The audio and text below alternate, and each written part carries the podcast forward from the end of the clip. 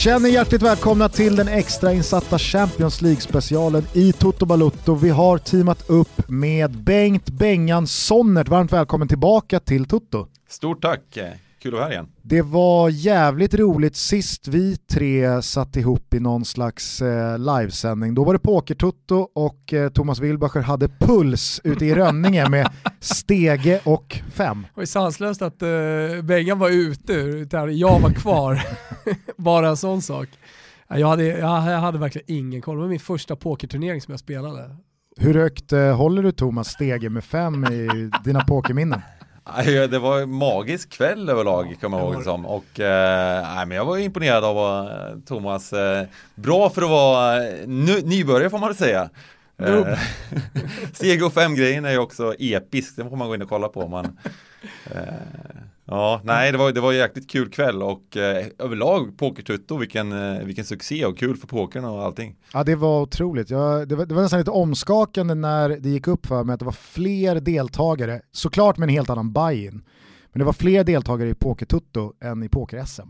Ja, nej visst. Nej, men det, det var, ja, jag, var jag var chockad och förvånad, men det det var eh, riktigt eh, snyggt jobbat eh, med den biten och jag tror att de flesta tyckte det var jäkligt kul också. Det är det som är grejen. Det var ju, det var ju en period där det inte var så mycket fotboll. ingen alls, så att det passade ju rätt ja, bra Det kändes också. som vi blåste liv i folks liv lite under Pokertort. Och jag tänkte med, med Bengan här Gustav, vi har ju ett uh, avsnitt med dig, alltså mm. ett uh, eget Bengt Sonnert avsnitt som ni gärna får lyssna på och veta lite mer, ni får veta lite mer om Bengt Sonnert. Men uh, kan du köra den korta versionen Gustav? Nej men den korta versionen är väl att eh, Bengan tillsammans med fem, sex andra svenskar gick i bräschen för den pokerboom som tog Ja men eh, livespelandet eh, in på nätet, eh, vi är nog många i min generation som har suttit med både home games och eh, snabbturneringar och eh, ja, men förlorat oss i Texas Hold'em.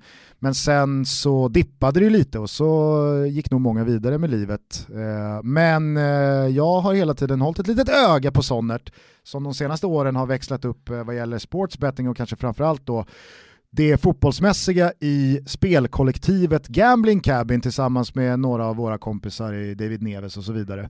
Eh, så att, eh, det är väl det som eh, är kanske inte huvudsysslan inkomstmässigt men där man ser dig mest medialt i alla fall. Mm. Ja men precis, vi kör ju Twitch-sändningar och eh, lite magasin och lite poddar och sådär också.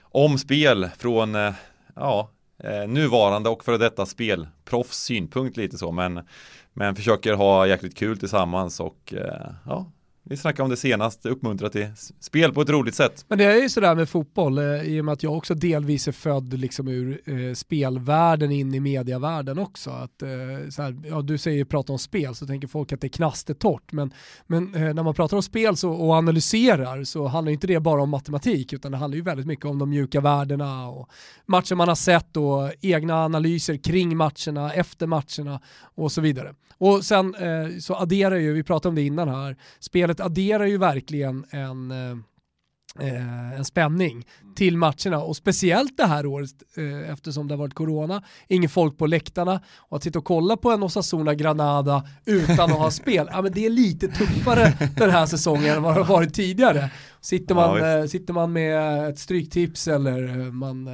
kanske till och med har en trippel eller ett singelspel på en match så, så, så adderar det verkligen eh, lite puls.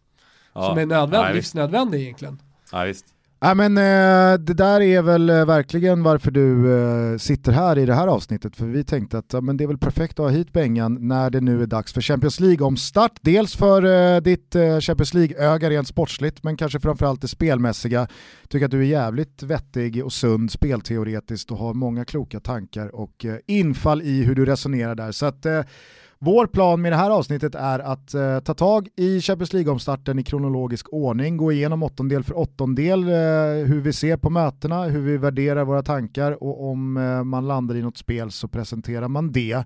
Helt enkelt det enda man behöver, det blir en guide inför åttondelsfinalen. Exakt, och det många redan vet såklart, det är ju att eh, det är fri lottning av resten av trädet efter åttondelsrundan. Så att det blir lite att kasta pil i mörkret tycker jag, att spekulera allt för mycket. Ja, inte om man har min kristallkula, då är det inget jävla inte. mörker alltså, utan det är glasklart. Men eh, i många fall så är det ju helt omöjligt att sia om utgången sen eftersom eh, lottningen inte skedde än, det finns inga sidor av träd det är så många andra parametrar som spelar in så det är väl bara att minnas fjolårssäsongen där en sida av slutspelsträdet blev dödens grupp och så vart det lite, lite lättare. Lite Atalanta och Ja men på andra sidan.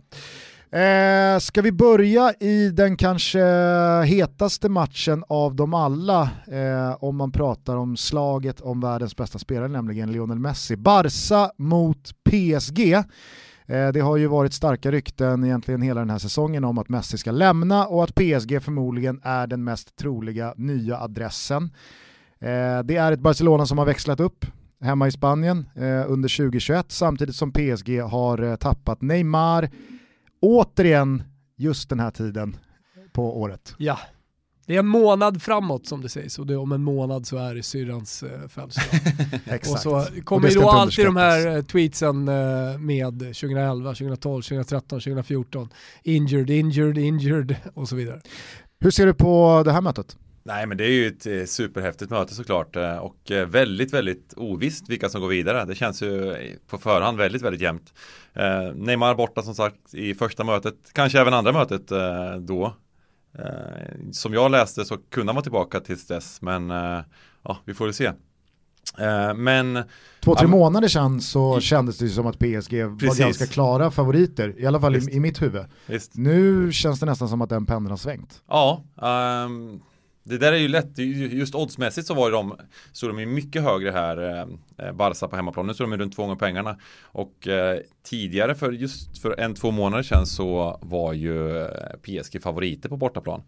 Eh, så det är ju otrolig skillnad. Eh, men det är, ju, det är ju saker som har hänt med, eh, med ja men Neymar Skadan är ju en stor faktor men även att Barca ser mycket bättre ut nu eh, än vad de har gjort. De har ju börjat klättra i tabellen, de var ju helt borta från ligatiteln. Nu är de, har de ändå en liten, liten... Eh, de är helt borta. Ja, ja, ja de ska, det, det blir tufft kanske, men eh, eh ja, de är inte helt, de är nästan nere på under halvan där ett tag. Men så här, Barcelona i harmoni skulle kunna gå rent från nu in. Alltså lite sådär. Eh, och då, och då, då lever ju faktiskt hoppet om en ligatitel. Problemet är ju som vi varit inne på tidigare, att Atletico Madrid är för bra. Ja men det skulle jag nog säga, det är nog, eh, jag, jag kan bli lite nedslagen och, och dyster av att just den här Champions League-våren inte får ha fullsatta läktare på alla matcher.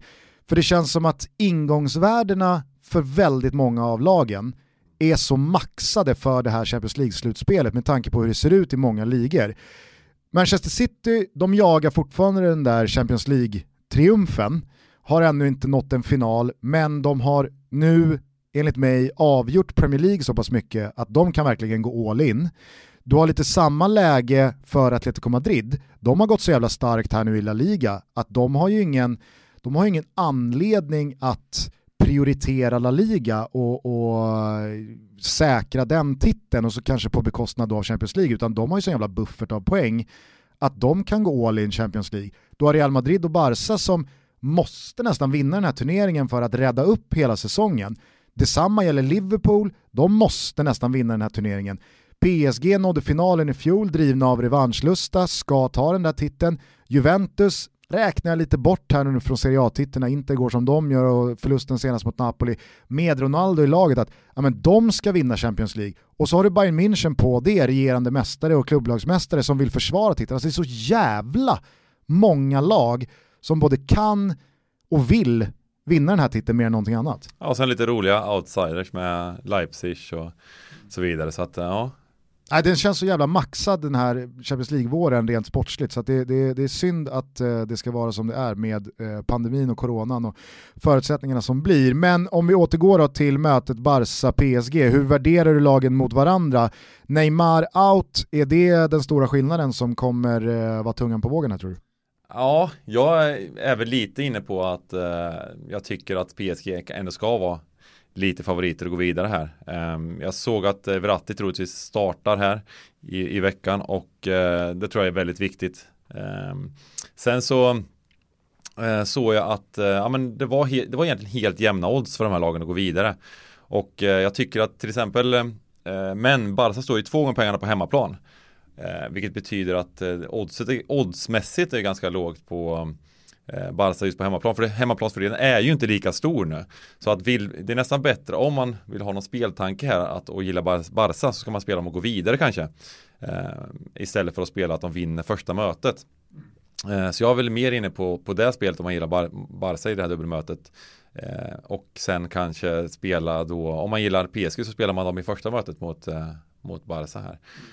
Um, jag, tyck, jag, tyck, jag tror, även om det spelas på Nou Camp så är inte hemmaplansfördelen likadant. Det har ju sett statistiskt sett den här säsongen att eh, ibland är, är oddsen nästan kvar som att det vore hemmaplansfördel men Eh, det är väldigt, väldigt stor skillnad att, spela med publik. Det har verkligen bevisats i år. Men hur mycket skulle ni säga att eh, Neymars frånvaro kostar oddsmässigt? Eh, alltså hur, hur, hur, hur hade det här mötet stått? Kanske koll på historiken till och med där.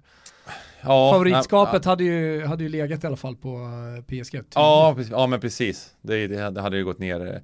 Sen så, ja, det är klart att eh, en Neymar i form är ju, kan, kan göra en otrolig skillnad. Sen så är han inte 100% form så kan det nästan pendeln svänga över där ibland. Jag, jag är för dålig oddsättare så jag vill inte värdera det i exakta punkter. punkter. Men det jag däremot tror det är att Barcelona, Koman och kanske framförallt Lionel Messi, de känner nog att nu har vi PSG hemma i Barcelona på Camp Nou utan Neymar. Ska vi gå vidare från det här dubbelmötet så är det nu vi trycker till och sätter kniven i dem och trycker på på det öppna såret. Hade Neymar varit med och varit i det slaget han var i här i vintras och PSG ställer hela fronttrion på, på benen med både Di Maria och Mbappé och Neymar, då tror jag att Barcelona hade haft en betydligt mer avvaktande inställning till det här första mötet och, och nog varit ganska nöjt med ett kryss ja, för det, att det ha, ha, en bättre chans i, i, i uh, returen. Men nu tror jag att Barca vet att fan, vinner vi den här matchen med två mål, då går vi vidare. Ja, men så här har det ju varit annorlunda också i favoritskapet om den här matchen hade spelats för en månad sedan bara. Eh, med, med tanke på hur Barcelona såg ut då. Eh, och då handlade också allting medialt om Messi och då kom, det, då kom Barcelonas skulder och det påverkar ändå folk hur de ser på, på laget även inför ett möte. Sen så, exakt hur mycket man ska värdera liksom, att det är kris i en klubbledning eller ekonomisk kris i ett, i, eh, i ett sportsligt sammanhang, det är alltid svårt.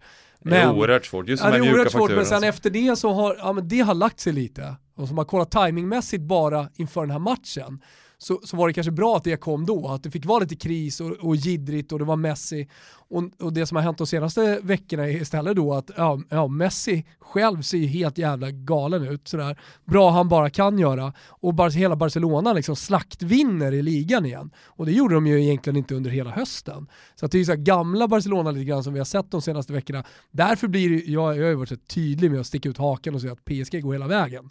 De kommer gå till final här och de ser så jävla bra ut. Icardi är tillbaka, Verratti var smyg på väg tillbaka, nu ser det ju faktiskt till och med ut som han startar. Alltså det är så superfeeling PSG i det här dubbelmötet. Och sen nu händer det här de senaste två veckorna. Men nu får du högre odds. Messi tillbaka, lite fucking harmoni i Barcelona. Men du har ändå stått fast vid din PSG-tanke och bett Betsson att boosta direkt, upp äh, PSG som slutsegrare. Oh ja, oh ja, oh ja. Alltså, någonstans så ska jag stå, stå fast vid det jag sagt. Så att jag tror på PSG fortfarande att vinna hela jävla skiten. Uppboostat till 14 gånger såsen gubbar, från 11. Ja, det är inte dåligt alltså. Ah, eh, bara rygga sånt. Jag kommer, eh, jag kommer smyga in eh, ett, ett överspel i den här matchen. Det har jag med i min åttondels Toto-trippel. Över 2,5 på Camp Nou. För jag tror att PSG vet att det är, inte, det är inte här de går vidare. Men eh, gör Barcelona två mål, då, då behöver PSG göra mål.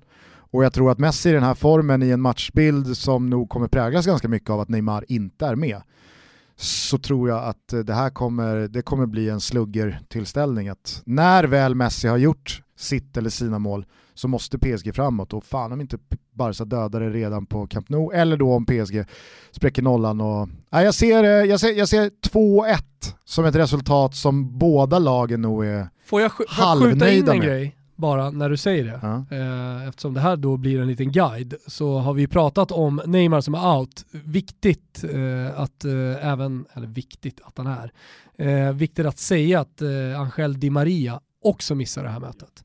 Så att det är liksom två ordinarie offensiva spelare från hösten som eh, är borta. Sen har ju PSG liksom en stark trupp. De kan spela uh, Moise Ken till, Keen till höger och med Mbappé till, till vänster. Och så Känn uh, Martin Åslund där.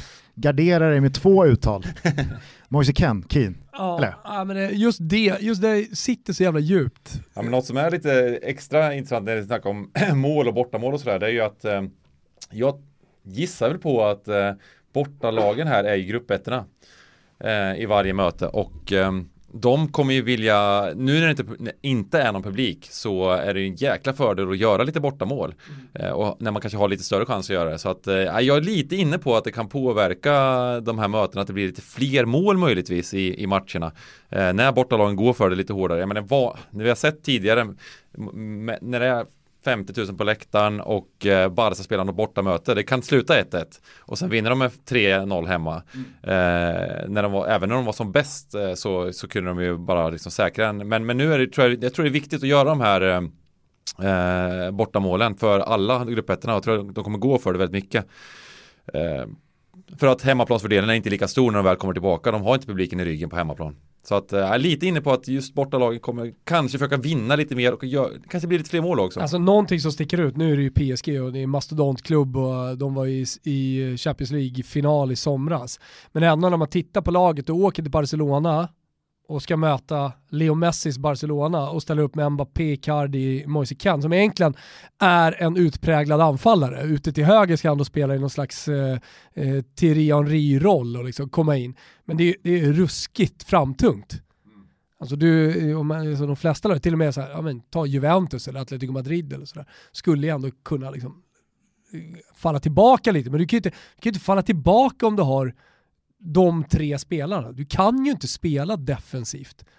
Du kan inte bli tillbakatryckt för du vill bara framåt hela tiden. Ja, jag tror som sagt att det här blir en jävla öppen tillställning där det blir mål i, i, i båda burarna. Så att, eh, jag, efter det här snacket känner jag mig trygg med mitt eh, över 2,5 ben i min Toto-trippel. Parallellt med den här matchen så spelas eh, mötet mellan Leipzig och Liverpool i Budapest i Ungern. Uefa har ju tagit beslutet att eh, Liverpool som storbritt storbrittiskt lag eh, inte ska dra med sig eh, några bakterier och mutationer till, till Tyskland. Så att den här matchen får spelas i eh, Ungern. Hur tror du det påverkar eh, förutsättningarna? Eh, men det var ju det var, kom ju ut här också, eller kom ut, men eh, det är väl ganska troligt att de inte spelar andra mötet på en fil. Precis, där är väl ingenting bestämt än, men det är Ja, känslan är att det inte kommer bli Känslan är därför att tyskarna ska behöva isolera sig två veckor innan för att åka in, i, åka in och ut ur England och så vidare. Eh, de är livrädda, tyskarna, för engelsmännen. Eh, så att ehm, eh, det kan ju påverka också om det är så att de vet om det. Att det blir två, två möten på neutral plan helt enkelt.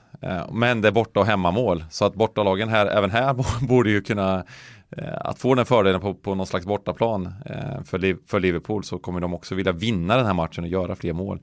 Eh, sen tycker jag överlag att ja, men Liverpool och Klopp Ja, de har varit sämre den här säsongen, men de får lite oförtjänt kritik här på slutet. De har inte varit så dåliga som resultaten har eh, speglat. Men resultaten har ju varit väldigt usla. Ja, och således ja. tycker jag att jo, de har börjat för rättfärdig lite det som City åkte på ett tag, så spelar ju faktiskt jävligt bra fotboll, men de fick inte resultaten med sig alltid. Mm.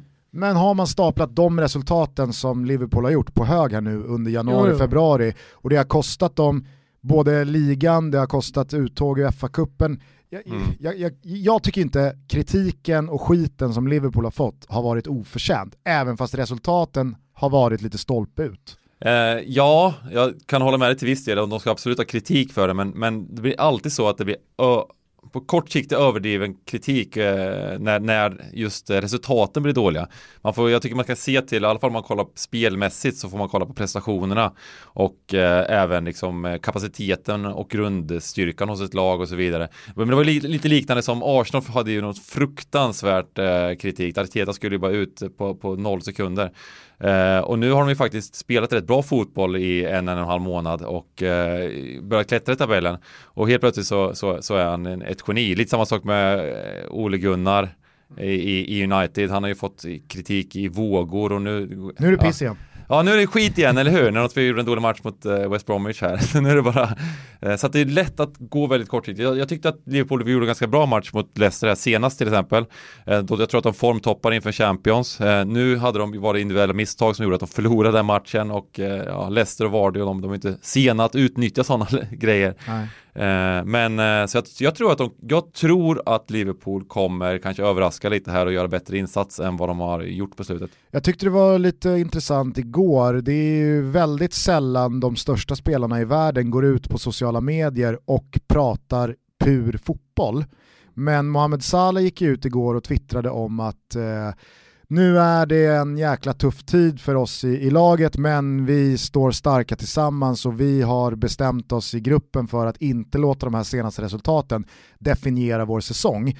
De kommer ju i mångt och mycket definiera deras säsong för de kommer inte försvara ligatiteln och de kommer inte vinna någon inhemsk cup och så vidare. Men jag tycker ändå är ett ganska tungt signalvärde att Sala känner sig manad att gå ut på sociala medier och verkligen antyda att vi kommer göra allt för att vinna Champions League här för att låta det vara det som definierar den här säsongen, inte en pissperiod på 5-6 veckor i januari-februari. Så att där kan jag verkligen dela din känsla av att Liverpool mm. sluter leden här. Men Klopps stora svettning eh, inför den här matchen, det är ju Fabinho. Om han kommer kunna spela eller inte spela, så alltså ska han spela Henderson som central, alltså mittback, då måste ju Fabinho vara redo. Och om man spelar så ser det ändå ganska bra ut tycker jag. Eh, start, Exakt. start 11 så ser, ser det rätt bra ut tycker ja, jag. men precis, då skulle man kunna spela med Robertson, Fabinho, Henderson, Alexander Arnold. Alltså då, då kan man ju tycka så här, vadå, ska Fabinho och Henderson, två centrala mittfältare spela? Jo men de klarar ju det, kan man ju tycka. Eh, och sen så framför då Jones, Wijnaldum, Thiago tror jag. Det är väl någon, någon slags här preview. Fan det är helt sjukt. Behöver det väl inte vara fel med Kabak bredvid Fabinho då? Så att man får upp Henderson på, på mittfältet. Ja, För fan vad jag tycker han saknas där. Jo, men samtidigt så här. Tycker Thiago, Thiago har det jobbigt alltså. Och Curtis Jones är lite för... Ja, det här är, du du, du var på Stamford Bridge förra året vet du, och såg, eh, eh såg Thiago ha lekstuga Jo, Eller? det var jag. Ja, Absolut. Exakt. Nej men jag tänkte bara säga det, bara när man kastar ett öga på skadelistan så är det ju helt sinnessjukt liksom. Med van Dijk, Joe Gomez, Matip. Ja, jag vet att alla känner till det men ändå. Och så har man Fabinho då, doubtful inför den här matchen. Och utöver det, liksom, Diogo Jota som ändå kom in och var liksom, ja, chockerande nog bäst eh, i anfallet för, för Liverpool. Men Liverpool behöver inte försvara så mycket i den här matchen. Det, det, det blir, blir 3-0, 3-1. ja, jag har också jättestark Liverpool-känsla i, i dubbelmötet. Hur kommer det sig att uh, du inte du inte tror mer på Leipzig som ändå gjorde en otroligt bra säsong Champions League-mässigt i fjol, gick till semifinal, hade väl eh, lite småhäng på den där eh, finalplatsen. Har ju gått starkt i Bundesliga också, men Bayern München är Bayern München. Vi pratade om det i Toto förra veckan, jag tycker det var så jävla friskt och fräscht av Sabitzer i Leipzig att gå ut medialt och ge upp ligatiteln. Nej, det är sju poäng till Bayern, det går inte att ta igen. Så att, eh, det kommer inte bli någon ligatitel. Och också då ja, men antyda att nu är det fullt fokus eh, Champions League. Jag tror inte att Nagelsmann och Leipzig ser Liverpool som övermäktiga. Nej, nej men jag, jag, jag tror absolut att eh, det, det, det som är, ganska intressant som jag såg här på Betsson-oddsen innan det var att eh, Leipzig stod 3,55 och går vidare. Och då tror jag nästan inte att de har räknat in att det blir troligtvis neutral plan på i andra mötet. Så det är väldigt, väldigt, gillar man Leipzig här och som du säger, lite, ja, du tror att Liverpool kanske får det lite svårt. Eh, Sämre lag än Leipzig har slagit Liverpool senaste Ja, tiden. visst, och Leipzig är ju ett riktigt bra fotbollslag och det är, jag tror att liksom, de är ganska nya där uppe så att det kanske det kan underskattas lite, absolut. Eh, jag tycker bara att Liverpool jag menar, för ett halvår sedan så var det många som sa att det kanske var Europas bästa fotbollslag ungefär, alltså innan sommaren där med, Bayern slaktade allt. Så var det ju var det på den nivån och eh, helt plötsligt nu så eh, så värderas de ungefär lika högt som, alltså ja, de, de, de är oerhört nedvärderade för, för alla för att de har haft en lite sämre period. Men om man kollar på, på truppen, på spelarna som kommer att starta troligtvis eh, tränaren och så vidare. Det är rätt, det är ju väldigt, väldigt liknande och jag tycker att de börjar trampa igång lite prestationsmässigt i alla fall. Även att, eh, även att eh, de har fått resultaten emot sig så ser det inte så illa ut tycker jag inte. Men tror ni att med tanke på Allisons väldigt sviktande dagsform, eh, skadeproblematiken som finns i mittförsvaret och så vidare, tror ni att Liverpool åker till Ungern med någon slags anfall i bästa försvar?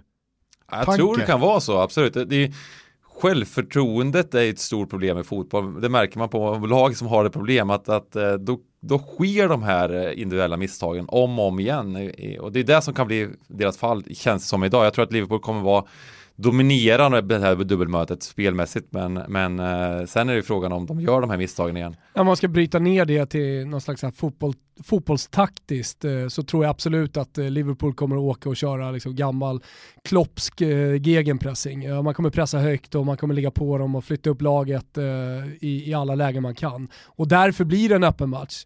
Och med tanke på det, ja men, att Fabinho inte är säker så måste man ju också se mål i den här matchen. Eh, och, och, att det blir öppet och att det kanske blir lite svängdörrar bakåt för Liverpool ibland också. Eh, men, men, vi pratade om det i Toto, om, eh, om Allison och hans självförtroende, att han var ute och snurra senast. Alltså det är ju någonting att hålla koll på. Vi snackade om en Allison-cam. Alltså vad, vad kommer han i för mentalt tillstånd till det här mötet? Om det blir så som vi tror, att eh, Liverpool pressar högt och det således också blir lite hål Eh, i alla fall lite ytor för, eh, för ett offensivt Leipzig att ställa om på, ja men då måste ju Alisson ta samma typ av beslut här. Hur långt bak ska han stå, hur långt ut ska han komma? Så att så här, ju, mer och mer Gusten så blir din Alisson cam kanske hela grejen med den här matchen. Mm, kanske. Eh, är, är någon av er eh, MMA-kunnig? Jag, jag brukade kolla en del, nu kollar jag stormatcherna en del i alla fall. Eller, okay. ja, men, så kunde säga skallar bra. ja, men jag, jag, jag, jag, får, jag, får se vad ni, inte kunde, jag får se vad ni tycker om min liknelse då, men jag, jag tänkte på jag, jag, jag drog en parallell i mitt huvud igår eh, inför den här matchen med då McGregors senaste match för några veckor sedan. Alltså jag är så okunnig om MMA så att jag vet inte ens vad, jag kommer inte ihåg vad han som han mötte heter. Eh, men jag läste... Hade du spelare Solert? Nej, var det, var det inte Dustin på det? Nej, var jo, han? jo, exakt. Var, ja. eh, precis. Jag läste bara en, en grej efter den matchen som fastnade på mig. Det var att någon hade gjort analysen att McGregor ville så mycket i den där matchen, men samtidigt så ville han liksom inte vara där, så då var hans taktik att nu går jag bara in och så blåser jag på högsta växel här för att avsluta det så snabbt som möjligt. Och att det är det är ganska signifikativt för en fighter som egentligen inte är bekväm med situationen. Och jag tänker lite kring den här matchen att Liverpool och Klopp är i den situationen också. De, de, är så satta under press och Klopp är för första gången ifrågasatt och han är bitsk och ilsken och ocharmig i intervjuer. Ja, hemskt. Och, och, laget, det är stora laget går trögt och då känns det som att han tänker nog att fan vet du, om inte det bästa är om vi bara går ut här och så lägger vi gasen i botten och så ska jag visa den här jävla Nagelsmann vem som är pappa i huset. Och det är precis vad Nagelsmann och Leipzig vill. Alltså att det kan bli lite Liverpools fall kan jag tänka mig att de spelar Leipzig i händerna, att de kommer ut och är så jävla uppretade och ilskna och ska stämma i bäcken här och visa vem det är som bestämmer och det är precis det Leipzig bara vill ha, att ställa om med, med Ja, jag, jag, tror att man ska vara rädd eh, om man är Liverpool-supporter för att det ska bli vilda västern första 10-15 minuterna och där, där, där då Liverpool går ut med den där inställningen och sen så är det ytor bakom backlinjen. För lite har det ju svängt så med McGregor också, precis som det har gjort med Liverpool, att folk vill se dem falla nu. Alltså det fanns ju en tid när alla, upplevde jag i alla fall som, hejade på McGregor och var, han, var, han var kaxig på väg upp att det var, det var till slut omöjligt att inte gilla honom. Men som för alla så det svänger det där. alla till... älskade ju Klopp också för två år sedan. Exakt, och nu är det som att alla vill se honom falla. Ja. Sen är det ju väldigt mycket man vill se de svenska Liverpool-supporterna falla. Det är det det handlar om. Ja, jag vet inte, det var, bara en, det var bara en eh, analogi som jag kände eventuellt var adekvat. Men ni verkar båda övertygade om att det här slutar med Liverpool-avancemang.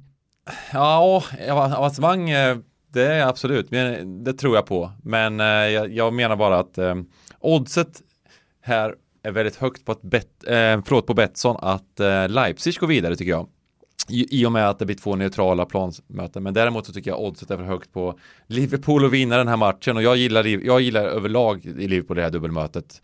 Så att, men eh, det kan man ju ha olika åsikter om som du säger och då tycker jag, tror jag att, liksom att det bästa spelet om man gillar Leipzig är att spela dem och gå vidare till 3.55. Eh, men men jag, jag hade ju med min Toto-trippel här, mitt första spel, Liverpool att vinna mot, mot Leipzig i Budapest, neutral plan. Nästan 2,40 får vi på det på, på, eh, som odds. Jag menar, PSG neutral plan mot Leipzig i, uh, i somras, 1,60. Ja, det, vi, det är ganska stor skillnad. Det är stor skillnad. Och sen ska man väl inte underskatta att Emil Forsberg är out för Leipzig. Nej, alltså nu är 23 januari de torskade senast. Alltså de har ju haft ett par bra, några tre, mm. fyra bra resultat här nu, Leipzig. Så de, de kommer väl lite så här självförtroende-boostade, men jag tror inte det spelar så jävla stor roll här. Jag tror att erfarenhet är helt viktigt generellt sett i åttondelsfinaler i Champions League. Jag tror det är en jättepoäng du gör där, erfarenhet. Real Madrid till exempel, och nu, nu vann de här senast, men det var mot eh, Valencia jag har varit övertygad hela tiden, alldeles oavsett vad de kommer in i Champions League med för eh, ligaresultat, att eh, Real Madrid kommer göra två riktigt bra matcher. Sen vet jag inte hur långt det, det räcker, men jag är också lika övertygad om att Liverpool kommer göra två jävligt bra matcher här. Vi är denna vecka sponsrade av Volt. Ja men det är ett sånt här tillfälle som man ska spetsa öronen för. Vi vet ju vår målgrupp Gusten och vi vet att det är många som tycker om den här typen av eh, samarbeten. Precis, för Volt, de hushåller ju så jäkla snygga kläder. Ja, men det är ett multibrand-utbud för män. Internationella produkter kombinerat med Skandinaviens bästa designers och då tänker du, jaha vilka då då? Jo men Filippa K, Tiger of Sweden, J. Lindeberg, These Glory Days, Oscar Jakobsson, Samse Samse och så vidare och så vidare. Jag vet inte om du har märkt det, men jag är ju en J. Lindeberg-kille. Äh, jag har märkt det. Mm. eh, på Volt så kan du köpa hela din garderob, allt från overshirts, skjortor, kostymer, tröjor, byxor och givetvis skor här. Nu är vi ju snart en eh, säsongövergång mm. från vinter till vår och då är i alla fall jag en skokille. Det som är bra det är att Volt finns i 40 butiker runt om i Sverige. Från Malmö i söder till eh, Umeå i norr, till exempel fem butiker i Stockholm, fyra i Göteborg och så vidare. Och varför är det här så bra samarbete då för vår, låt säga målgrupp Gusten? Varför är det så bra? Jo, för att man får just nu 20% rabatt på ett helt köp när man uppger rabattkoden TOTO20. Mm. Du nämner 40 butiker från Malmö i söder till Umeå i norr. För alla så finns ju dessutom voltfashion.com öppet dygnet runt. Mm, gå in på voltfashion.com se så kommer ni in och glöm då inte att sprida koden TOTO20, det är nu eller aldrig, det är ett perfekt tillfälle för att uppdatera sin garderob. Och jag vet, jag vet, det sitter några lyssnare där ute och skruvar på sig. Hur stavas det då? Man har kanske skolkat från engelska lektionerna i, i, i plugget. Volt stavas precis som det låter, V-O-L-T, fashion stavas F A-S-H-I-O-N. Jajamän. Voltfashion.com, rabattkod TOTO20, 20% rabatt på ett helt köp. Vi säger stort tack till Volt för att ni är med och möjliggör Toto Balutto. Stort tack. Vi eh, vänder blad i kalendern då och tar oss till eh, onsdagen. Ska vi börja på eh, Estadio Ramon Sanchez Pizjuan där Sevilla tar sig an Dortmund. Då. Det är ju Två vitt skilda formkurvor här. Sevilla staplar segrar på hög. Jag tror att de har sju raka hållna nollor. Eh, förvisso och Campos skadad här eh, sedan någon vecka tillbaka efter den där brutala tacklingen han åkte på. Där han enligt uppgift från båren ska ha skrikit när han lyftes ut. Du har förstört mitt ben. Du har förstört mitt ben. Men eh, Papagomis eh, har ju tillkommit. Eh, jag tycker att eh, Lopetegi förtjänar en jävla ros för vad han har gjort med det här laget. Eh, man flyger ju fram och på andra sidan står ett Dortmund som efter tränarskiftet här när man gjorde sig av med Lucien Favre och gav interimspaden till Terzic inte har hittat rätt överhuvudtaget. Jag tycker att det är ett lag som inte sitter ihop på något sätt. väldigt knepig match där. Ja, den här är supersvår att sia om hur den ska sluta. Det, det jag är inne på, vi, vi har snackat om det tidigare, det är att jag tror att eh, när, när Dortmund spelar nu så blir det ju målchanser åt alla håll till höger och vänster och matcherna slutar fyra lika och eh, de är ju oerhört kul att se på. Sen Håland, han, han sprutar väl in eh, ett mål per snitt i Champions League så att eh, eh, jag tror att det fortsätter. Även om, även om det är Sevilla kan spela lite mer kontrollerad fotboll så, så hjälper inte det. Jag tror, jag tror att Sevilla kommer vara tvungna att, eh, att liksom, ja, möta det här med, med att också försöka göra mål liksom. Fight fire with fire. ja, men lite så. Det, det, är lite som när Leeds spelar i Premier League. Det, det, det, det spelar ingen roll vilka de möter, det slutar ändå med att det blir liksom 5-6 mål för att eh, ja, det, det, blir så pass öppet. Men jag undrar hur man ska ställa då den eh, uppenbart stabila defensiven i Sevilla mot den offensiva armadan Dortmund ändå kommer med. För att det gäller väl lite samma sak för tyskarna här, att anfall får nog anses vara bästa försvar och deras bästa chans att gå vidare. Ska man slå ut Sevilla över två matcher, då gör nog Dortmund inte klokt i att tro att man gör det med 1-0 på 180 minuter. Lite svårt när du ställer upp eh, Hazard Junior, Royce, Sancho och Haaland och, och tror att man ska deffa. Ja, nej absolut. Jag vet fan men... inte hur det är att ställa sig i försvarsposition. Men det gubbarna. kan ju samtidigt bli deras fall. Det finns ju att... bara en växel, det är ju så här som i helgerna, det är 2-2, alltså det är hela tiden så det finns ju bara ett sätt för, för uh, Dortmund att spela fotboll på. Så kollar man på det Sevilla som de möter, med Nesiri, Pape Gomes, uh, han kom igång eller? Ja, ja, ja. Får man ändå säga. Sos och så liksom Rakitic som ska skicka fram bollar bakom. Alltså, jävla möte det här. Men håller du Sevilla som favoriter? Håller som favoriter. Jag, jag, tror att det blir öppna matcher. håller som favoriter? Jo, jag så här, håller, ja, det, är en, det är en tydlig fråga. Jag tror att de kommer gå vidare. Alltså, jag vet inte, det finns något naivt i, i, i Dortmund. Alltså det, jag vet inte, det känns som att det, det är lite stabilare Sevilla. De är bättre på den här typen av matcherna, äh, matcher och eh, jag vet att eh, man inte ska gå tillbaka och kolla på vad de har gjort i Europa League för åtta år sedan, men jag tycker bara att de spanska lagen spelar så jävla mycket bättre fotboll än alla andra lag. Och så tar man dem då lite liknande tabellpositioner och alltså bara, bara kolla på Sevilla, jag älskar att se dem spela fotboll. Och det gör att min magkänsla liksom lutar åt att ja, jag tror att Sevilla går vidare. Men är inte i grunden Dortmund ett bättre fotbollslag? Det är väl det som är... Spelare för spelare mm. kanske de är det ja. Och sen så minns vi ju lite hur det gick mot Chelsea här på hemmaplan för Sevilla också mm. överlag. Alltså de, de gjorde alltså, inte, Sevilla är ett bättre fotbollslag. De spelar jättim... bättre fotboll, det är mer gediget, det är mer äkta, det är mer teknik och sådär. Sen är det mer rock'n'roll och spelare för spelare så är Dortmund bättre, men jag tror att det är kollektivet här som vinner, därför vinner Sevilla. Sen var det väl en konstig match just mot Chelsea med tanke på att båda lagen hade så gynnsamt läge i gruppen. Mm. Ja men absolut, man ska aldrig... Vi går vidare ska, ändå, så att, ja. och så är Olivier Giroud på spelhumör och vet att han vill stärka sin aktie inför, inför ett fönster och bo kvar i London, så att han petade in fyra bollar. Jag vet inte, jag, jag, jag hör vad du säger, men just det mötet kändes så det är alltid svårt tycker jag, att värdera en match mellan två lag som vet att de kommer gå vidare båda två. Det var som matcherna mellan Barca och Juventus i höstas. Mm. De betydde liksom ingenting för att båda lagen visste att det här löser vi ändå, för det är Dynamo Kiev och var det Ludogorets eh, som, som, som vi fightas mot. Ja, det var ju väldigt eh, extremt konstiga matcher de bägge mötena. Verkligen, verkligen. Men jag tänker att eh, Borussia Dortmund, nu, nu, nu ska man ju såklart alltid brasklappa för att det kanske fanns underliggande orsaker att det hade skurit sig med någon sportslig ledning och så vidare och det var därför han fick gå. Men hela liksom, skickandet av Favre den tajmingen på säsongen känns så jävla ogenomtänkt, i synnerhet när det inte kommer in en permanent lösning utan man ger andra tränaren ansvaret som en interimlösning när läget i ligan, man är vidare i Champions League. Alltså så jävla katastrofdåligt var det ju inte. Men det känns som att man inte haft någon plan med skiftet till Terzic sen dess heller och det tycker jag syns på plan. Det, det känns lite som det var när Ljungberg kom in i Arsenal där. Det, det, det ser inte så bra ut, interimtränarmässigt. Nej, men eh, ja, jag, både du och jag tror på lite mål här. Ja, eh, det finns ju väldigt mycket, vi har ju snackat om det. Eh, det är bara rock'n'roll fotboll från Dortmunds sida och även om Sevilla kommer för att kontrollera det till viss del kanske så tror jag att det blir, blir, kommer bli mycket mål. Men, men, under säsongen här så har alltså Dortmund 3,6 eh, expected goals per match eh, i tyska ligan. Eh, och, Det är högt. eh, ja visst, det är mycket målchanser fram och tillbaka i varje match och eh, Vad ligger medel på ungefär? Ja, men, eh, det beror på vilken, eh, vilket, Liga. vilket lag, vi, lag och Ja. liga vi snackar om. Men, men eh, eftersom van, en vanlig över underlina på odds är väl ungefär 2,5 såklart. Och det här är liksom, de ligger över en boll högre. Ehm, I varje match här och, det, så, även på slutet har det varit ännu värre, det har varit ännu högre.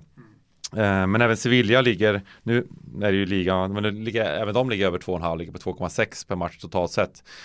Ehm, och de har dock eh, Resultatmässigt har de fått med sig en del jämfört med sina jämfört med hur statistiken ser ut. Eh, expected goals, eh, jag vet inte, vi har, kanske alla känner inte, kanske inte till det, men det, det är ju hur man adderar målchanserna helt enkelt, alla skott på varandra och eh, hur, hur många mål det borde bli i snitt rent statistiskt. Det är inte liksom eh, Ja, det är inte perfekt på något sätt den här Det är inte statistiken. hela sanningen. Nej, det är verkligen inte hela sanningen, men det, men det är någon, någon slags eh, Men över tid så brukar det ju Komma ganska nära eh, sanningen. komma väldigt det, är nära. det, det, är det, det är det närmaste man kommer. Det finns ju an- annan statistik som har varit innan. Det är hörnor, det är bollinnehav och skott på mål och så här. Men det här är lite mer, eh, ja, det här är det närmaste man kan komma just nu liksom i, eh, Eh, ja, hur mycket målchanser och hur mycket mål lagen skulle kunna göra per match då. Så att, ja, och det är ju så, ja, men jag tror att eh, det här kommer göra att eh, det är nästan, nästan uppåt 200 pengar på över 2,5 mål.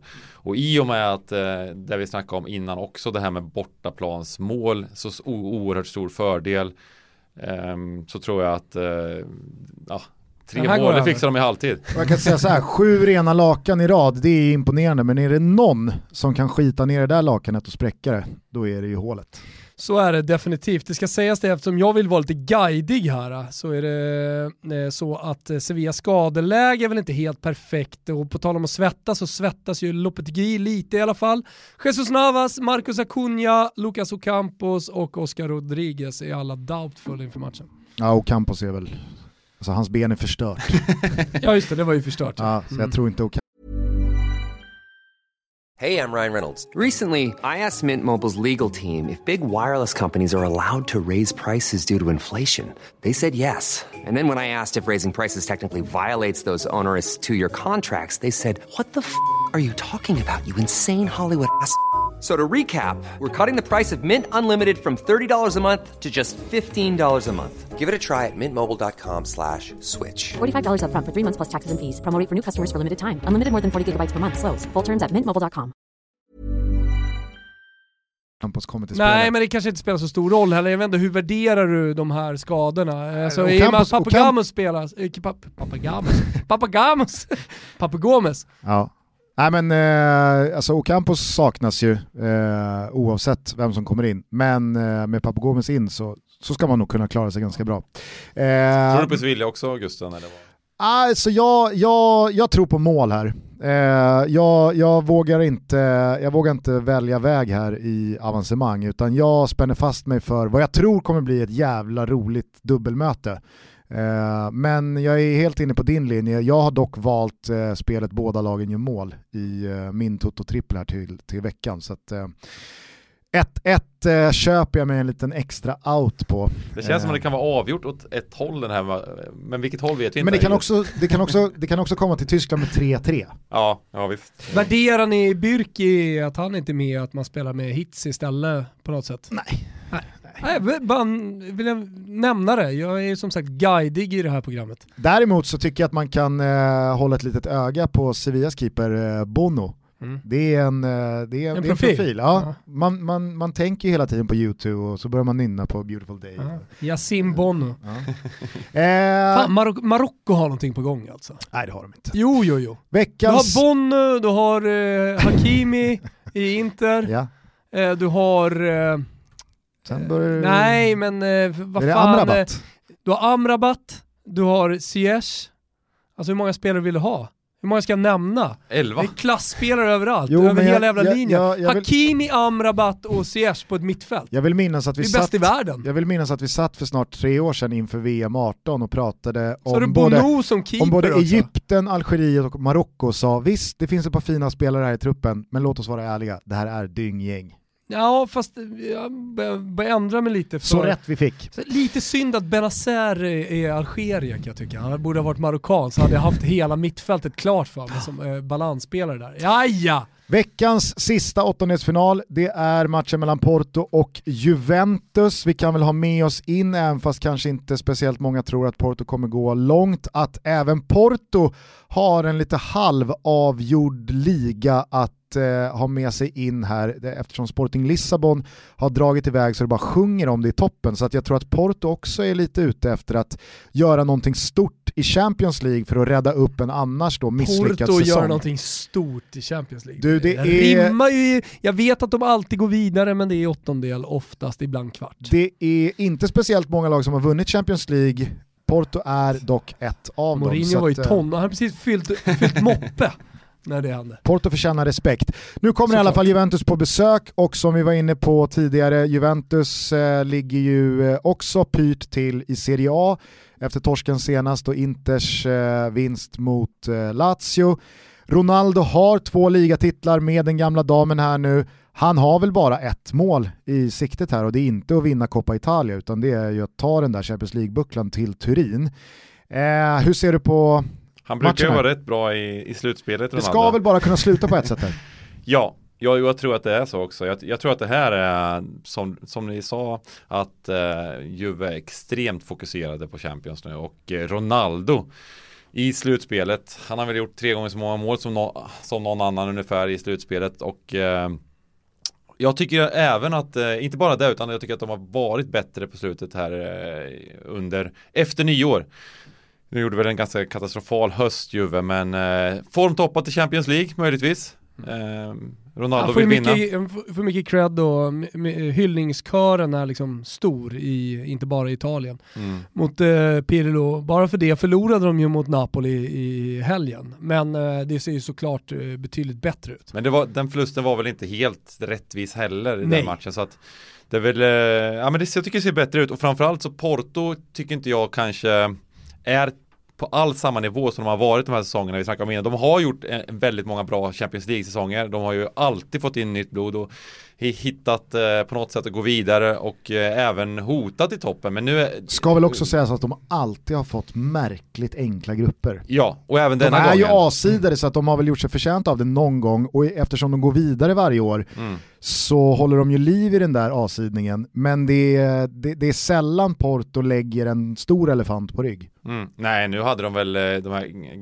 grekerna, Olympiakos och ett Marseille i total kris i gruppen och eh, hade väl inte jätteenkelt att gå vidare härifrån heller så att eh, insatsmässigt gjorde de inte mycket bra. Alltså, det var ju väldigt, väldigt dålig fotboll i den gruppen jämförelsevis med de andra grupperna och jag tycker att eh, i gruppen också, här är lite rolig statistik just på expected goals. De hade alltså 1,7 i snitt per match hade de 1,7 mot 0,5 expected, eh, förlåt, i, i må, riktiga mål. Så de gjorde 1,7 mål per match, släppte in 0,5. Men de hade alltså expected goals hade de 1,3 mot 1,3. Så de hade liksom spelat jämnt totalt. eh, Så de, de hade ju satt alla målchanser de fick i princip för att vinna de här matcherna eh, och gå vidare. Och marginalerna med sig defensivt.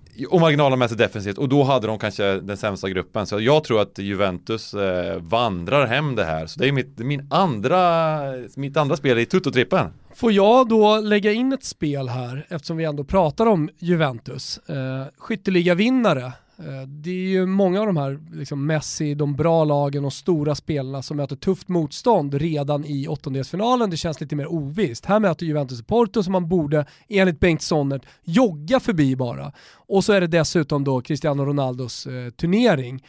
Fyra mål står han på, Morata står på sex, men han gör ju mål i båda de här mötena. Han eh, kan till och med göra flera mål. Jag ser också, nu kollar jag inte så mycket på portugisisk fotboll, men Sanusi Otavio out från eh, Porto.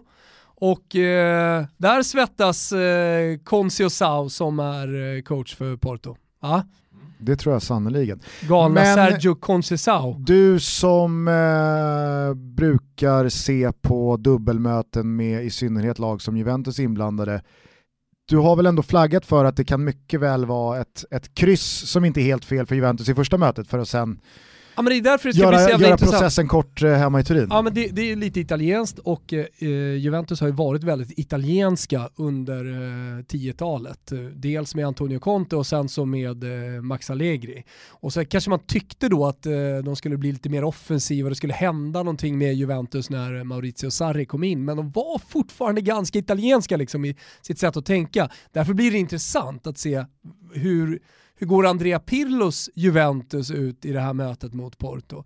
Därför finns det ju liksom en 1-1 här i mitt bakhuvud som Juventus är jävligt nöjda med. Vi pratar om förutsättningar, eh, hur man mentalt ställer in sig på matchen, vad man har för matchplan i Dortmund, Sevilla, hur tänker de, hur tänker Barca? Sonnet är inne på att PSG kommer säkert gå för att få många mål på bortaplan. Det kanske är så att Pirlo också tänker så, men jag flaggar för att det kan finnas en ibland, 1-1 här som Juventus åker hem till Turin med och bara ja, rycker på axlarna. Energisparar i ett eh, tufft läge på säsongen där alla matcher är viktiga. Man har precis spelat eh, Coppa Italia hela vägen fram till eh, finalen. Eh, så att det var ett liksom tufft spelschema för, för, för Juve här. Jag vill att man ska med sig det i alla fall inför det här mötet. Däremot så är jag helt övertygad om att, eh, att eh, Cristiano Ronaldo över dubbelmötet kommer bomba in ett par, tre kassar. Och jag menar, eh, sen är du, har du en poäng i att tränare är ju inte alltid helt spelteoretiskt smarta. Utan jag har ju erbjudit mina tjänster till, till, alla, till alla lag här på både så här så gör ju många fasta situationer har jag sagt. Det är ju katastrof hur det går till eh, med eh, hur effektiva lagen skulle, skulle kunna vara. Eh, Men även, Vad är spaningen? Har du någon tanke där? Nej, men jag tycker bara, jag brukar, jag brukar ju anmärka på just sådana här hoppstraffar och, sådana här så vidare, så vidare. Det finns ju jättemycket statistik på att de där missar man ju hela tiden liksom. Eh, men, och även frisparkar och så Har du vidare. skissat hörnor. på någon hörna? Ja, nej, men jag, jag har en helt upplägg kvar. Det är bara att höra av dig. Jag tar eh, den här, ja, jag tar Så 1500 tänk, tänk att slå 1500 ihop spänn i timmen Bengt på Sondert faktura. och Fantomen Så, tillsammans med ja. en tjänst. Vilken jävla premiumtjänst det skulle vara. Ja, nej. Son, Sonnert, Fantomen och Hasse Backe tar ett allsvenskt lag och vinner SM-guld. Ja, det är ja, Champions League-semi. ren, ren, ja men det tror jag det skulle funka bra. Och sen, men Fasta just, just eh, situationer-experten Bengt Sondert. Men men just även det här med dubbelmöten är ju också hur man ska jobba för att gå vidare.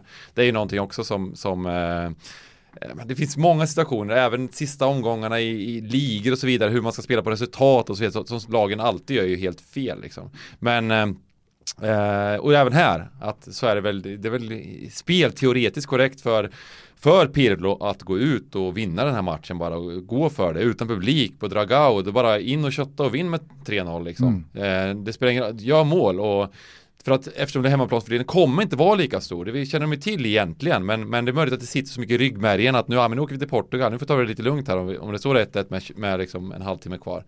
Ehm, ja. Men jag tror att du- Betsson har varit så schyssta att de har boostat Mr Champions League att vinna skytteligan, alltså Cristiano Ronaldo. I ensamt majestät ska vi tillägga. Ja, han måste vinna ensam för att den här ska sitta från åtta gånger pengarna till 12.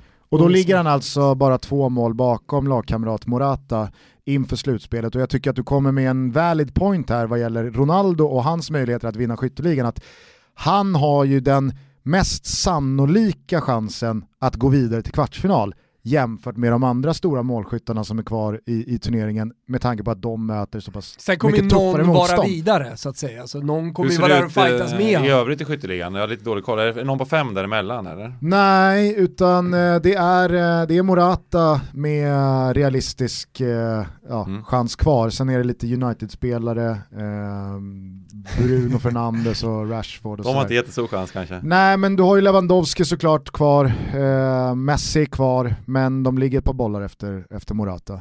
Eh, jag skulle dock bara vilja plocka upp tråden där du eh, slutade med att Juventus nog gör bäst i att gå ut och göra mål, för det tror jag verkligen de, de tänker också. Och när det sker, jag vet inte, jag, jag ser liksom inte Juventus inte vinna den här matchen om de gör mål, för jag ser inte Porto göra mål. De ser så fruktansvärt bra ut bakåt för tillfället, eh, Juventus. Så, äh, jag, jag, jag, är på, jag är på ditt spår här, att jag tror att Juventus eh, bara vinner. Eh, du har rak seger i din Toto-trippel. Eh, jag har faktiskt bett Betsson att boosta spelet att Ronaldo gör mål i båda matcherna mot Porto. Eh, och då spelar det alltså ingen roll hur det går i skytteligan när allting är över, utan det handlar bara om åttondelsfinalerna mot Porto. Ronaldo som målskytt i båda matcherna har bett som boostat till 3,75. Han löser väl två straffar bara där, det är väl klart. Bara på dem. Jag tror att, eh, jag tror att det kan vara ett, ett riktigt, riktigt eh, bra spel.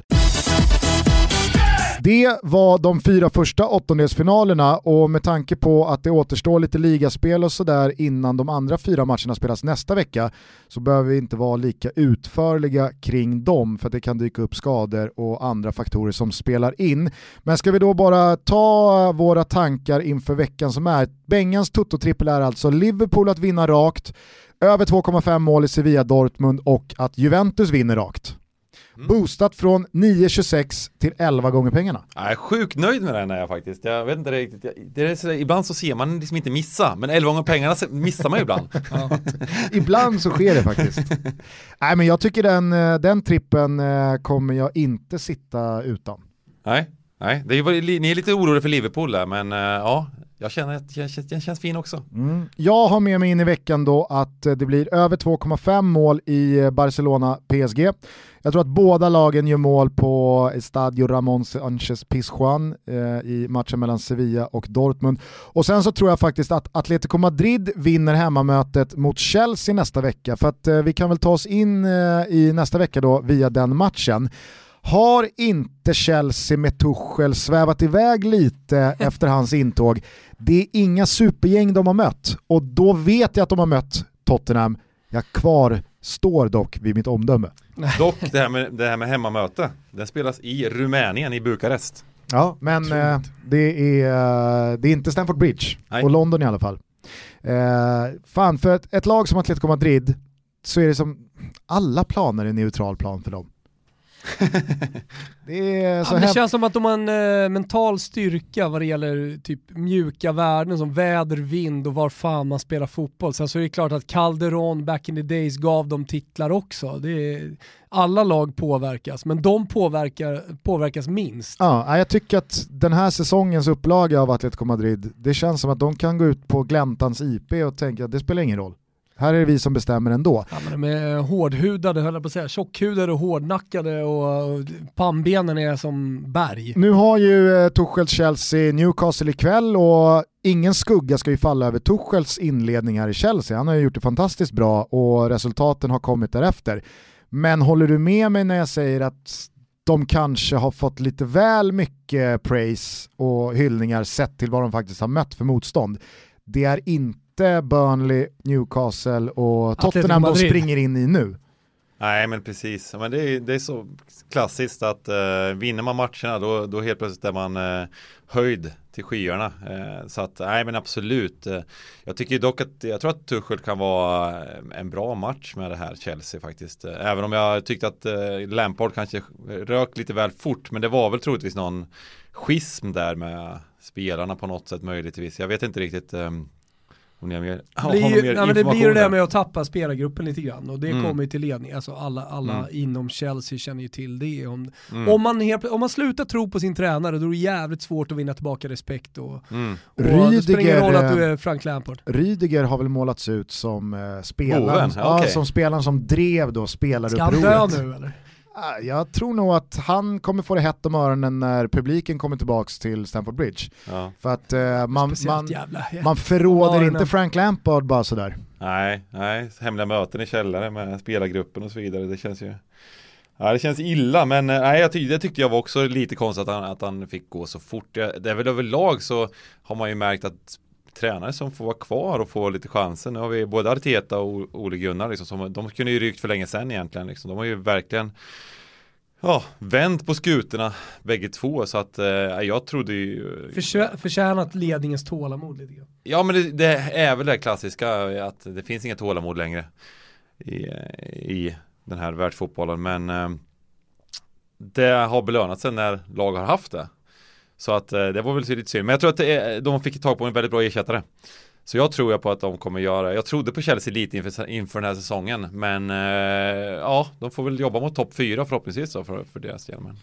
I andra änden eh, av det där tålamodspektrat så står ju Atletico Madrid och eh, Diego Simeone, mm. han har väl snart tio år på posten. Finns och, tålamod över till försäljning? Det, men det är helt otroligt så många gånger man har tänkt att nu är väl det här projektet på väg utför och nu eh, så kommer de inte kunna ersätta, det har varit Falcao, det har varit Diego Costa och det har varit Griezmann och det har varit Godin och jag vet inte hur lång den där listan kan göras av nyckelspelare som har lämnat, men han återuppfinner ju det där laget säsong efter säsong.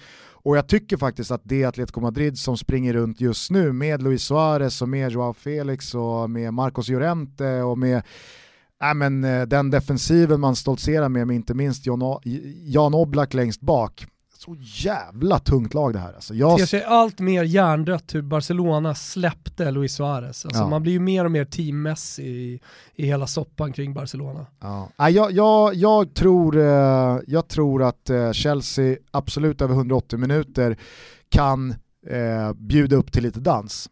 Men jag ser inte Atletico Madrid eh, bomma här. Var spelas returen? Det är väl också att avvakta med tanke på Uefas inställning Men det kommer inte eh, spela i, till Storbritannien.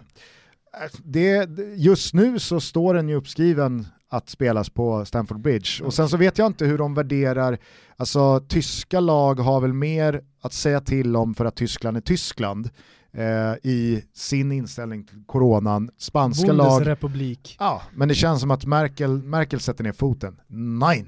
Ja, men de har inga undantag överhuvudtaget i Tyskland utan Exakt. Eh, det är bara Det är stenhårt där, släpper inte in men roll om det är eh, alltså, jag, jag tror verkligen att, att, att, att eh, Atletico Madrid eh, kanske inte kör över Chelsea här och vinner med 3-4 bollar.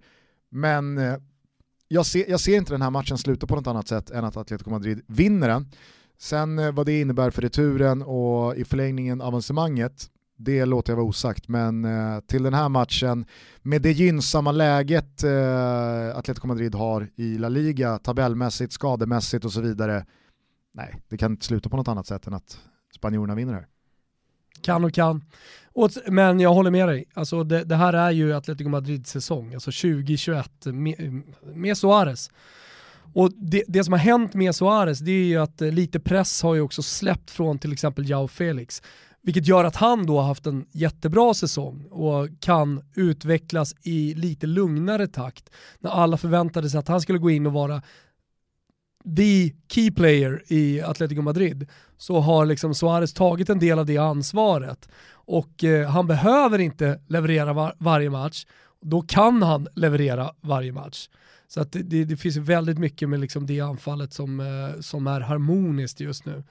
Eh, och utöver det så vet vi ju redan att eh, Atletico Madrid defensivt är ett av de absolut bästa lagen i världen, kanske är det bästa laget i världen.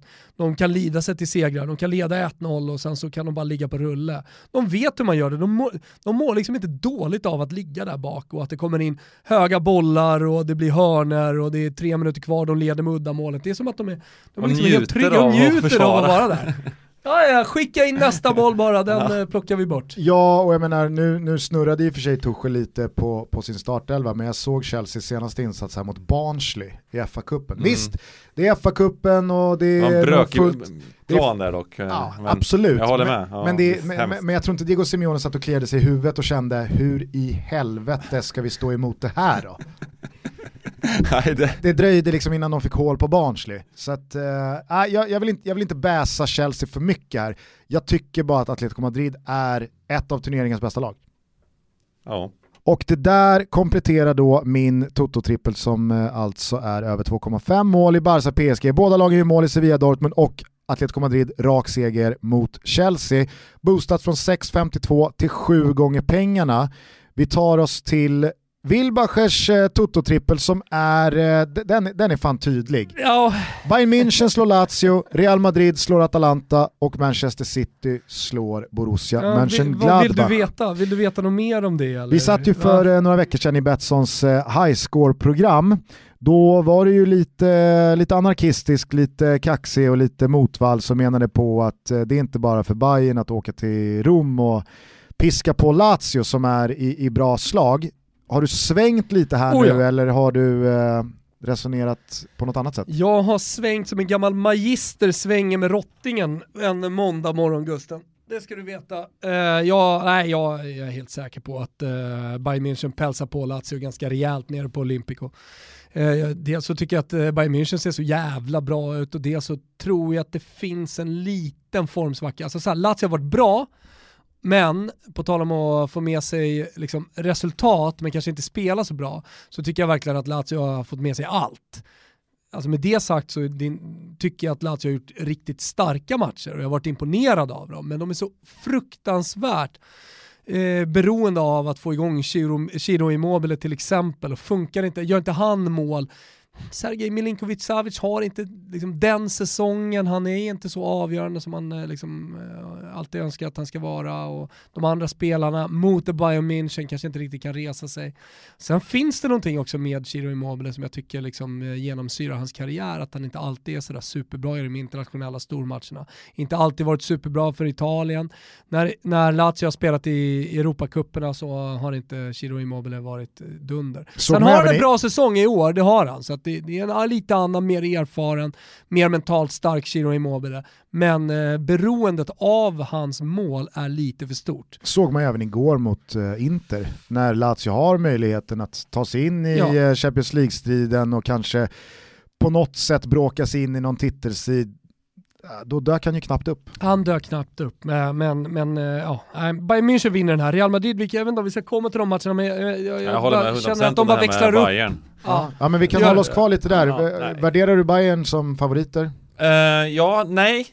Nej. inte helt. uh, jag, jag har faktiskt en outright-vinnare i, i Man City. Nu är det många som kanske tycker att uh, man är lite snett ute, men jag tycker City, ah, de ser så jäkla stabila ut och de har ju kapital i De Bruyne och Agüero som kommer, kommer in också. Uh, ja, lite, även de var ju kritiserade i höstas uh, och kanske det, Pep var slut och till höger och vänster och nu så kommer de vinna ligan med 15-20 poäng. Så uh, ja, när det är klart så kommer de kunna segla upp här. Det och jag tror att det är absolut Bayern som är största hotet. Men jag gillar 4,50 här på Betsson hittar jag på, på vinna. Eh, det tror jag finns, finns goda chanser. De har ju en ganska enkel eh, åttondel vinna också. Hela, hela Champions League. Ja, vinna hela. Sen är det svårt med lottningen och så vidare. Man kan, det kan vara jättetuff lottning senare. Men, men just nu i de, i de här, efter de här åttondelarna så tror jag på, på City. Men jag tror jag... även att 1,60 var det ju på Bayern borta här mot Lazio. Det tror jag är bara att hämta. Mm. jag måste säga att det som imponerar det mest på mig uh, kring Bayern är ju deras, ja men inte nyfunna men i alla fall utvecklade bredd. Och lite som du var inne på med att när väl Joao Felix inte behöver göra det varje match för att han är den som ska göra det, utan när han blir avlastad av Luis Suarez och andra spelare, då kan han istället excellera varje match. Lite så har det blivit med Robert Lewandowski. Det är inte längre bara han som ska göra det varje match, utan nu finns Gnabry och Koman och eh, det, det, finns eh, Thomas Müller och Leroy Sané. De gör också sina mål. Ja, men då är det som att Lewandowski kan slappna av lite och, och bara ösa på ännu mer. Vad står han? 24-25 påsar i Bundesliga redan. Ja, jag tycker att eh, Bayern Münchens offensiv är, den, den, är, den är för kuslig för att Lazio ens ska kunna ha, alltså Lazio kan säkert göra ett par bollar på Bayern München på, på två matcher. Men Bayern München kan ju, om de trycker på och känner att det är viktigt, göra 6, 7, 8. Ja, nej det där... Eh... Bayern går vidare. Det, det, jag kan inte se något annat scenario nästan. För lite är det väl så också att om nu Lazio har tänkt att ge avancemanget chansen, vilket man ändå får förutsätta att de gör, så vet ju de att då måste vi vinna på Olympico.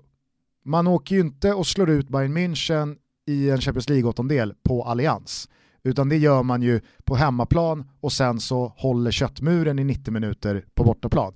Så jag tror att ett Lazio som lite naivt öppnar upp sig kan bli, det kan bli jobbigt. Ja, nej men jag är lite skadad också eh, av att ha trott på Lazio under ganska många år i eh, eh, Europacuperna. Alltså jag kommer ihåg när jag och Gusten satt och gjorde Eurogoals-kukarna borta på Eurosport och eh, eh, jag tror att Lazio skulle möta Ludogorets från Razgrad i innersta eh, Bulgarien och åkte åkte på däng på något konstigt jävla sätt trots att de var ganska bra. Så här, därifrån har jag liksom trott på dem spelmässigt också, varit på dem och så har jag blivit hånad av Olen för att jag har trott på Lazio återigen. Så, här, så att, eh, jag, jag, är, jag är lite skadad så nu väljer jag bara att gå rätt emot dem i alla mina spelare. Ja. Det känns oroväckande om det har kommit fel ah, på dem innan. Där. Jo, det, jag, det, kom, jag har bara kommit fel på dem för att jag har trott på dem. Men ja, eh, det, är var, klart att det kan vara oroväckande. Ja, det var som vi hade kompis som spelade svart och rött på, på rouletten. Det var liksom, han torskade rakt ut, sen bytte han, så fortsatte han torska.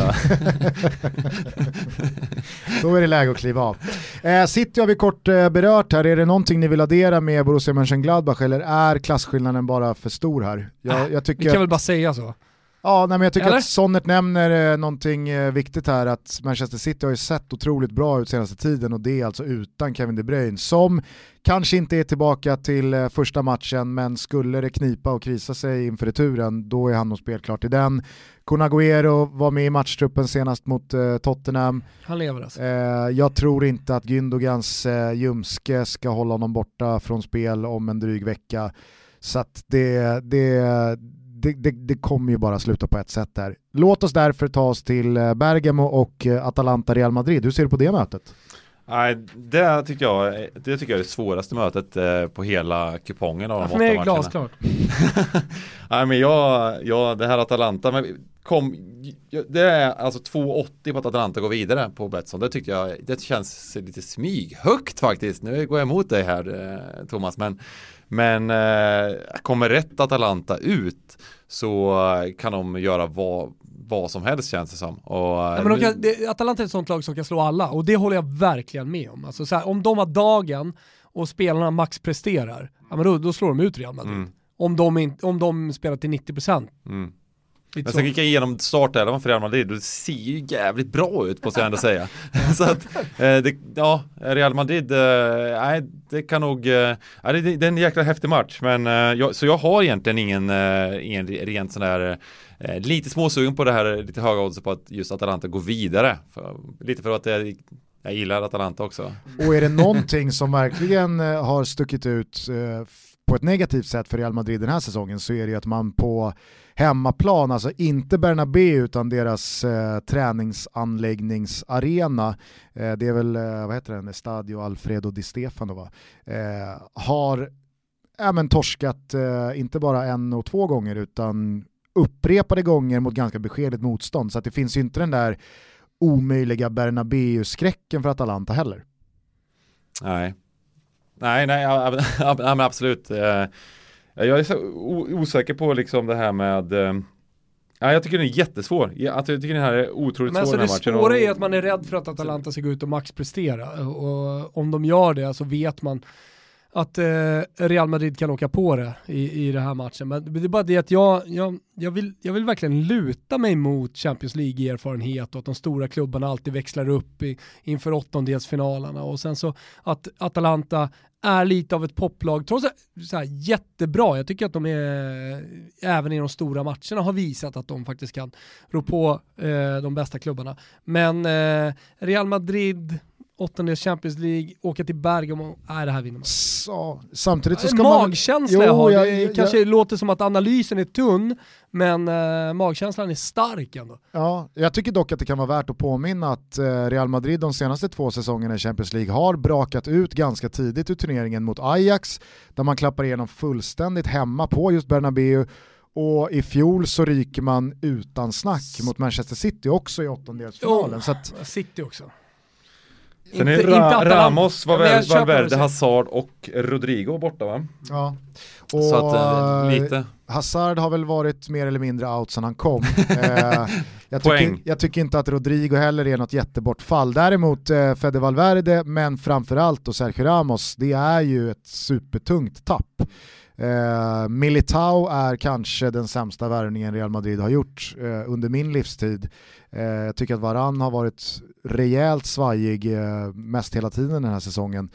Så att, ja, ja, ja, jag är med Sonnert här, jag, jag, jag, tycker att det här känns eh, öppet och knepigt, men jag gillar samtidigt när Thomas bara vet att Real Madrid tar på sig eh, finkostymen här och visar vart skåpet ska stå mot eh, provinsgänget Atalanta. Gosens och ligan liksom, kom igen. Ja, nej, jag gillar det. Jag, det jag, jag hade faktiskt en snabb tanke där, det var att jag tror att även där kan bli lite mål. Det var mm.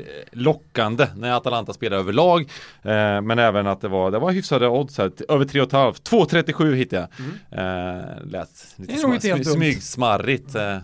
Och så upprepar vi då att Thomas trippel är eh, rak seger för Bayern München, rak seger för Real Madrid och rak seger för Manchester City. Den är boostad från 5,75 till 6,25. Och på tal bara om mål, vi har bett våra vänner på Betsson plocka fram odds på den eh, totala målkvoten i eh, följande tre dubbelmöten. Sevilla-Dortmund, Lazio-Bayern och Leipzig-Liverpool. Alltså i alla de sex matcherna, hemma borta, så har vi... Fyra linor totalt. Fyra linjer totalt, över 16,5, över 17,5, över 18,5 över 19,5 mål. Får alla räkna själva liksom. Det är totalt eh, sex matcher. Precis. Eh, så men, är det eh, tre mål i varje match, så är det 18 mål. Exakt. Mm. Ja, jag kommer Något nog... eh, möte kommer ju smälla satan här. Och vi Sevilla. Dortmund löser väl en 12-13 själva.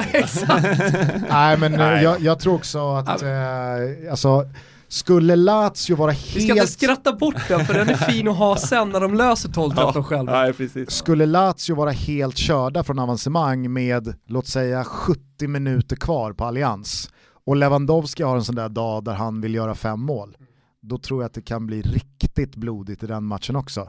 Så att jag kommer nog testa de eh, två översta linorna där och Ja. jobba 20 Över mål. eh, 19,5 alltså Jobba 20 2,65. mål i de, de tre Det är dubbelmötena. roligt spel att sitta och smygjobba sig igenom de här åttondelsfinalerna ju.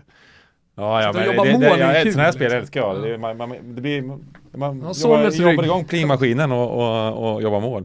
Ja, men apropå det här med Betsson High Score förresten, jag var ju med där och då kollade jag på ert avsnitt innan jag var med i, Premier League och då, jag vågar nästan inte komma dit för det var, det var som facit där senast så att eh, jag kände även här när jag kom hit att det är kanske ingen idé, jag kanske inte ska säga någonting liksom. Det var, det var alla rätt och, och eh, det var målskyttar och re- resultatspel och allting bara satt rakt in. Bara där, så- smattra in. det bara Vi har, gjort, vi har liksom. gjort bra insatser i, i eh, high score. Jag satt ju där med Dennis Kjellin för en dryg månad sedan Ja. inför Citys sex ganska tacksamma matcher Mm. och sa City kommer ta sex raka segrar här, de kommer pegga upp för matchboll mot Liverpool den 6-7 februari och då ha chansen att vinna ligan, haka av Liverpool och bara avgöra. Ja, den var snygg. Den räknar jag in eh, och slår mig själv på axeln för. Men du får inte glömma att vara med i resultattipset. Eh, vi kör CL-tutto här nu.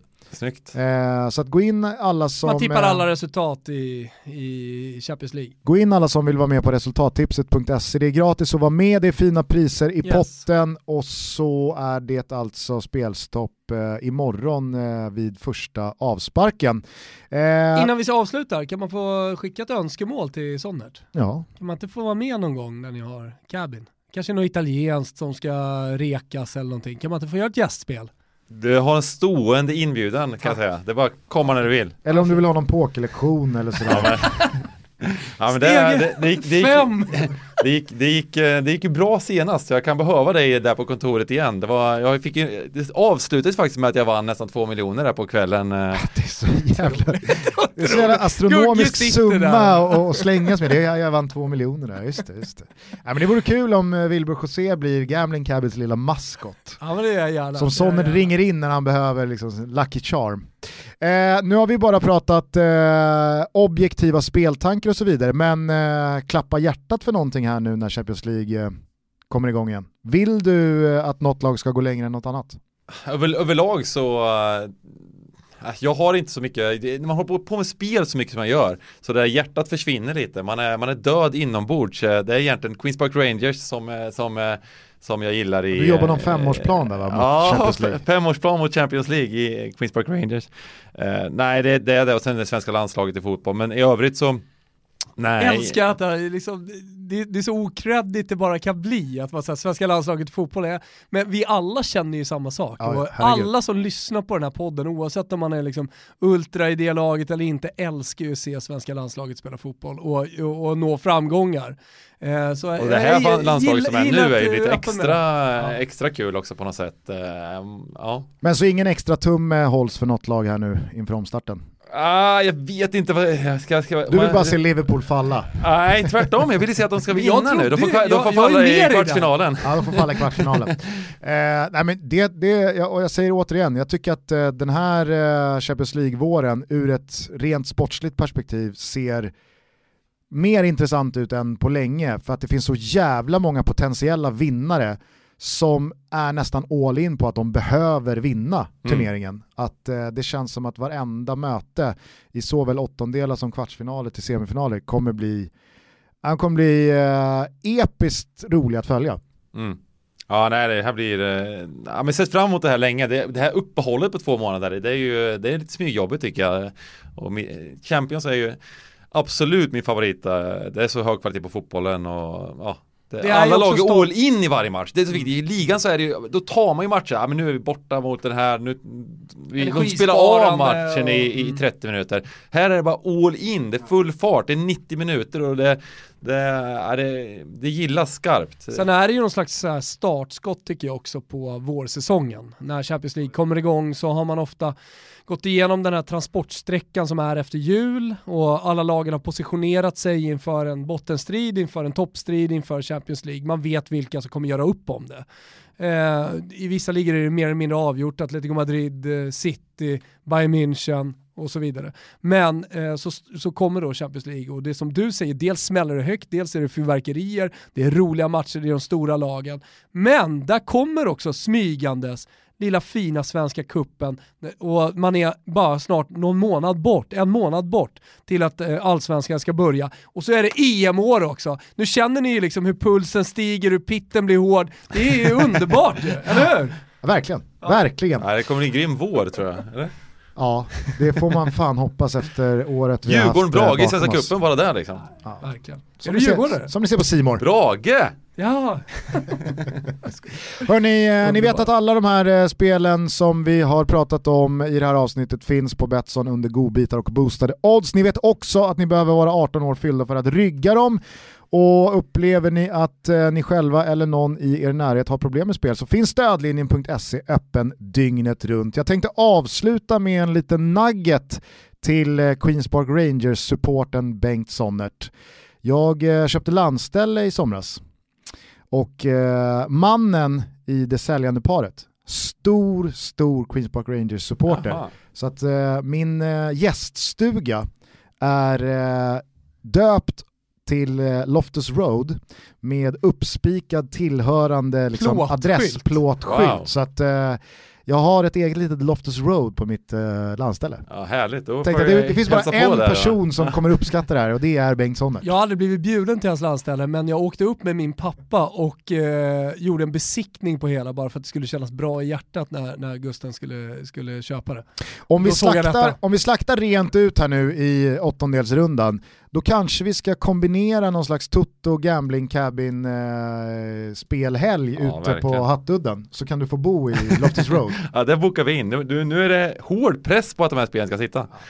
Eh, fan vad kul att du kom och gästade oss Bengt. Eh, hälsa grabbarna i Gambling Cabin och eh, det är väl eh, bara att haka på där eh, på Twitch eh, och lyssna på poddar och så vidare om man vill joina er. Ja, men verkligen. Det var grymt kul att vara här igen.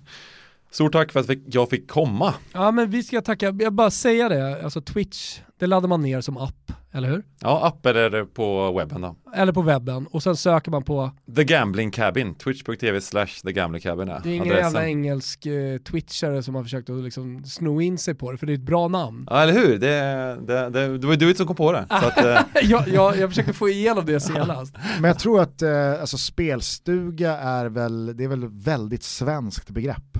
Mm. Alltså, om någon säger gambling cabin så är det väl ingen engelsman som fattar vad fan man pratar om. Nej, de har ingen aning. Men eh, precis, det är svårt att översätta när någon, vad när någon frågar någon som inte kan svenska. Vad är det här för någonting? Vad betyder det här? Liksom? Men är det, spelstuga! ja, men det har väl alla. Alla tar, kör väl en spelstuga och snackar lite, har bången i handen och snackar gött och tar en lätt öl och njuter. Det gör väl alla liksom. Exakt. Hörru, nu får du ta bången i handen eh, Gusten och så Yes. eh, gör vi måndag. Det, nej, vi gör måndag. Ja just det, det är måndag. Mm. Det var så du menade. Jajamän. Hörni, vi hörs igen på torsdag eller fredag. Vi kanske ska smyga in Europa League-vändan. Får se. Alexander Isak mot Manchester United och så vidare. Ja, Just det, ja vi kör fredag. Eh, vi hörs på torsdag eller fredag igen. Ta hand om varandra till dess. Ciao tutti. Ciao Tutti.